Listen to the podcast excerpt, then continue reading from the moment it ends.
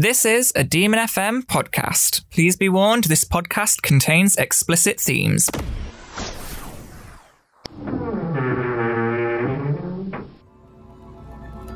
You are listening to Crimecast The podcast talk about murder, mystery, and conspiracy. with us, Emily and Jasmine. Hello and welcome back to Crimecast with Emily and Jasmine. Hello, welcome back. I'm looking forward to getting back into the swing of things after Christmas. Yeah, we've kind of been missing in action for a couple of weeks, but I hope you all had a lovely Christmas. Yes. Um, this case, we're going to be talking about Angus Sinclair, who was a Scottish serial killer who raped and strangled female victims. Yeah, he was born in 1945 near Glasgow and he carried out a numerous acts of rape, um, sexual assault, and murders from the age of 16. His father, Angus, died when he was very young, and so he was raised by his mother, Mamie. It was evident from an early age that he was troubled, and once he started puberty, he became very violent and obsessed with sex. Yeah, he left school from a pretty young age and got a job as a van boy, generally, you know, helping out with trades, um, with tradesmen and delivering to people. So, shortly after leaving school at 16, in 1961, he sexually assaulted an eight year old and was charged with lewd and libidinous practices to then be sentenced to three years probation. Yeah, so later that year, Sinclair was um, home alone. He saw a girl named Catherine Reehill skipping past his house and he went out to her, gave her some money to get him something from the shop. And when she returned, he pulled her into his house and beat her to try and get away with the assault. He put her body in the streets back in the alley whilst she was still alive. Two women actually found Catherine and shouted for help, to which Sinclair came out all innocent and he phoned the ambulance telling them there's a young girl who's fallen down the step stairs. Paul Catherine actually died in the ambulance on the way to the hospital. The murder investigation was launched and Sinclair vanished after her death. He was then arrested and charged the next day at the age of 16. Don't you think it's really weird and like how they didn't draw any sus- suspicions, like as he told the police on the phone that she'd fallen down the stairs as if like he'd seen? Yeah, it was really weird. I'm guessing that's like how they put everything together. Um, But he it's told just- them specifically yeah. that you know she'd fallen down the stairs. But like, how can how would he know? Like, surely if he like witnessed the girl falling down, he would go out there first and find her first, not the other. yeah. Like he's just trying to be smart and push the blame off. yeah, but he's not very smart though. No. His mother later said he kept asking, Why did I do it? Why did I do it? Um, Sinclair pleaded guilty and was sentenced to 10 years in prison to then serve six. Yeah, and when he was out, he then moved to Edinburgh and started a new life as a painter and decorator. He then met and married a student nurse, Sarah Hamilton, in 1970. When they got married, Sarah had no idea about Sinclair's past and only found out a few years after. Into the marriage. But by this point, they already had a son together. Sarah came to the conclusion Angus had changed and he would never be violent in their marriage and proved to be a good father. What do you think you'd do if you found out that the guy that you'd married had actually been to prison and chose not to tell you? Um, I literally wouldn't say anything. I'd pack my bags, leave, and change my name. literally, like I would not be seen to be married to a serial killer. It's disgusting, and I wouldn't tell my son about it either. No, yeah. I agree. Like, I feel like the son would be distraught, as well as the wife, obviously, Mm. but the son being, you know, related to a serial killer must have been awful. Like, I think the son must be about like 50 by now. Yeah, Um, so obviously he's lived with that for his whole life. And obviously, as like the murders get progressively worse, he must have thought like, "Oh my gosh, he must feel really dirty, Mm. if that's the right word. I think that's how I would feel. I'd feel Yeah. gross, like that's my father. yeah." I'm but even even like getting married to someone that Mm, that you know was is is that sort of criminal, yeah, like you'd be a bit like, "Oh my gosh, like how could I have loved someone that chose to carry out?" yeah. I don't know how she did it. Honestly, horrible. Sinclair began to have multiple affairs behind Sarah's back. Sarah would end up finding out and confronting him for him to just turn around and say, Oh, I'm really sorry, but it won't happen again. That's so insincere, isn't it? Literally. Like, oh, no, it doesn't matter. Like, it's Oh, fine. it's fine. I still love you. Oh gosh. Oh, such a creep. so, on June 11th, 1977, Sinclair began a series of crimes and he has only been convicted of a couple of these. Um, he was thought to have murdered six women within seven months. Frances Barker, 37, Hilda McAulay, 36, Angus Cooney, 23, Anna Kenny, 20, all from Glasgow, as well as Christine Eadie and Helen Scott from Edinburgh. Yeah, so although like all these like weren't actually connected to Sinclair with evidence, um, the police still thought that Sinclair did these murders as they were all killed in the same way. The first murder, Frances Barker, was taken by an attacker as she got out of a taxi and was walking to her flat. She went missing for 16 days, and then her body was found gagged, stripped, and tied by the ankles, and then dumped 45 minutes away from her flat in Glasgow. Um, these were never actually truly confirmed that these were Sinclair, but you know, they were suspected to be him because of all the same consistencies. So now we're going to talk about the World's End murders. Two friends, Christine and Helen, aged only 17, left the World's End pub in Edinburgh, where they'd been with their two other friends. Sinclair saw that they'd left together and offered them both a lift home, to which they accepted. Um, which obviously it was a different time back then, to which they were more trusting, and I think you know accepting lifts from strangers was a more like common thing, Yeah. like not what we do now, Yeah, but hundred percent. Like people used to like hitchhike then all the time. yeah, and we just wouldn't. No. Um, the following day, Christine's naked body was found in East Lothian, and Helen's body was found naked in a corn stubble by uh, walkers six miles away from each other. Yeah, both girls had been beaten, gagged, tied, raped, and strangled. There had been no attempt to conceal their bodies. Because this process was so similar to the likes of Barker and the other ladies, this offering of a lift was thought to have been how he like lured his victims in and a way of like trusting him. Yeah, so he was preying upon women that had been drinking. You know, like you said, it's been it was like a different time back then, and people way more trusting and naive to people like that were out there to harm them. In 1978, Sinclair murdered a 17 year old girl called Mary Gallagher in Glasgow.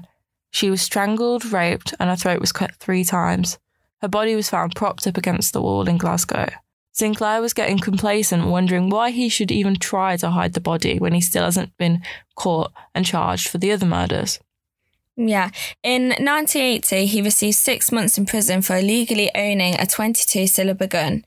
Then, in 1982, there were a series of attacks and rapes on a number of underage girls. These happened in an area where Angus and Sarah had not long lived in Glasgow. The one girl reported the attacker to be smelling of turpentine, which is an oil based paint thinner, and another girl also identified Sinclair as an attacker through a photo. Yeah, he was then charged with three rapes and nine sexual assaults, aged 6 to 14 year olds. He admitted the crimes to his wife Sarah and the police. He told them that he had lost count of how many assaults and rapes he had committed. That's so like careless. Obviously, it was careless anyway because Yeah. he was attacking like vulnerable underage girls. But like, imagine just feeling that powerful that he just thought he didn't even have to remember them anymore. Yeah, there was just no remorse there at all, I don't think. No. Like, he just sounds evil. Yeah, but luckily he was sentenced to life in prison. Um, usually, this would this is very uncommon for like to be sentenced to life because of rape, but because there were so many and he admitted to the crimes, he was seen as high risk. In 2001, with the development of DNA profiling, they were able to link Sinclair with other crimes, including murder. Sinclair willingly gave a mouth swab when he was accused of the World's End murders, which linked him to the murder of 17 year old Mary Gallagher in Glasgow. He was convicted and given extra time on top of his life sentence. In 2007, 30 years after Christine and Helen had been killed, Sinclair was put on trial for the murders of two girls and he was acquitted as a judge ruled there was no case. What happened was the prosecution hadn't brought forward the vital forensic evidence to trial. According to double jeopardy rules, if he was acquitted, he can't be put on trial again. So Scotland actually changed their rules partially due to this case and their frustration with all these unsolved murders due to the lack of DNA technology at the time of these horrific crimes. The prosecution then attempted to retrial Sinclair by saying there was new evidence to suggest he was guilty. So Sinclair was trialed in October 2014. Sinclair was found guilty and received 37 year sentence. Yeah, it's it's so important to recognise how his first crime that he was committed uh, was as a child, and in 2014 he was finally charged guilty for all those murders of 17 year old girls, and he was like 69 years old. Wow. That is so that's such a large gap, isn't it? That's what I mean. Like, so he was 16 when he first committed a crime, like killing that little girl. Um, and then he was finally 69 when, you know, justice was given to yeah. all those young girls that he'd killed on like after nights out. Yeah, which makes you think like how many people get like got away with things back then. Yeah, definitely. There wasn't the technology. Well, he would have got away with it if, you know, it wasn't for those meddling kids. But it, it, like, do you know what I mean? Like, he, he wouldn't have got away with it unless, you know, science, because science has progressed so much and it, it's, it's, a, it's a marvelous thing. But like, it's, it just shows how far like technology has came. yeah, a hundred percent. It's cra- that's actually crazy to think. That's such a large gap that he got away with things. Mm. Gosh. The numbers of lives destroyed by this monster is catastrophic. He'd lost count of the people that he'd raped, as if his actions were just so casual to him. He just started to become lazy with his murders and had such disregard for the victims. Yeah, he had only been convicted of four murders, and we've only mentioned eight victims that he had also like allegedly killed.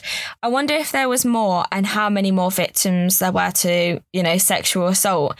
Um, a lot of rape and sexual assault victims were children, so they like probably didn't speak out or maybe don't even remember it. No, because they were probably in such like a vulnerable position, obviously, to be left alone or left in a circumstance to which Sinclair could access them. Yeah, Obviously, like he, if he was a painter and decorator, maybe it was like in their own homes. Oh gosh, didn't even think of that. That would be a lot of kids. Yeah, Because I bet parents would pop out, you know, go to the shop. yeah, especially like you know, back then. yeah, Yeah. Or even like just go upstairs for a bit mm, yeah. and then just leave it. Oh God. I wonder if they're looking into that. Do you know? Uh, no, because Angus actually uh died just this March, gone Oh. 2019. Oh my gosh. So yeah, in 2017 July, um, Sinclair was allegedly on his deathbed, and police were urging him to tell them about the other killings, um, just to bring some sort of closure to like their families and like the public. Because obviously, this is like a massive like serial killer in Scotland, and I'm like so surprised that like I didn't know anything about it before. Mm, because- yeah, me too. Obviously, him only just dying, that's like such a big thing Mm, because yeah. of like all the damage that he did. And I yeah, knew nothing about it. we're so unaware. Yeah, like there was a documentary I was watching about it, and the person was saying like how he's Scotland's most evil person. Mm. It's like, how did we not know? Yeah. I wonder if people in Scotland, like, if everyone knows about it or not. That would be really interesting Well, to know. I think they'd probably want to try and obviously recognize the deaths of the girls, Mm. yeah, but try and forget about him, if you know Yeah. what I mean. yeah, definitely. Yeah, so um, Scotland's most notorious killer actually died when he was 73 years old. So that's only four years after, you know, the DNA could link him to the rest of the crimes. Um, and he was pronounced dead at 4.20 in the morning on the 11th of March. And his death certificate actually describes him as a painter and decorator, an occupancy he wouldn't have been able to undertake in any official capacity since the early 80s which I just think is a like so disrespectful because he he like do you know what I mean like he that's not him Yeah, and he could have done a lot of bad things while doing that job. yeah well obviously like awful. exactly like like I said earlier about like maybe that's how he accessed the Yeah. young girls and like no I just don't think he should have been credited for that like he was just Evil. you know yeah he was Yeah. just an, a killer I know. I wonder, like, what his son thinks about this. and what should be on his death certificate. Yeah, I haven't I haven't found any, you know, things from his his son was called Gary actually, but um Gary hasn't really spoke out about No, it. I'm not surprised. I wouldn't, and he, he's quite old now. So Yeah. you just wouldn't. You would just, want to live in peace. yeah, peacefully. that's a shame, really. Um, but yeah, that's that. It's a. I just can't believe that we didn't know about it.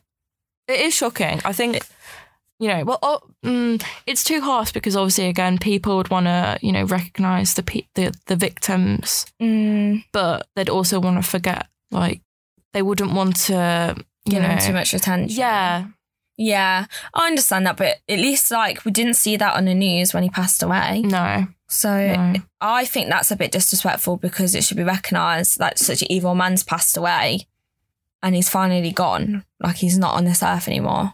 Mm. But I don't know. I suppose people have different opinions about that. I'm not sure. But it's an interesting case, though. It is. I enjoyed. um I really enjoyed it. I enjoyed reading about it. But yes, that was was this week's Crimecast and I really hope you guys have enjoyed listening to me and Emily and we'll see you guys in a few weeks time. Bye. bye. Oh no, is it over? Well, don't worry, because if you head on over to Demon FM Podcasts on Anchor, you can listen to all of our other podcasts as well as keep an ear out for any new episodes. You can also find us on Spotify, Apple Podcasts, and more. Go on, have a listen. I support you.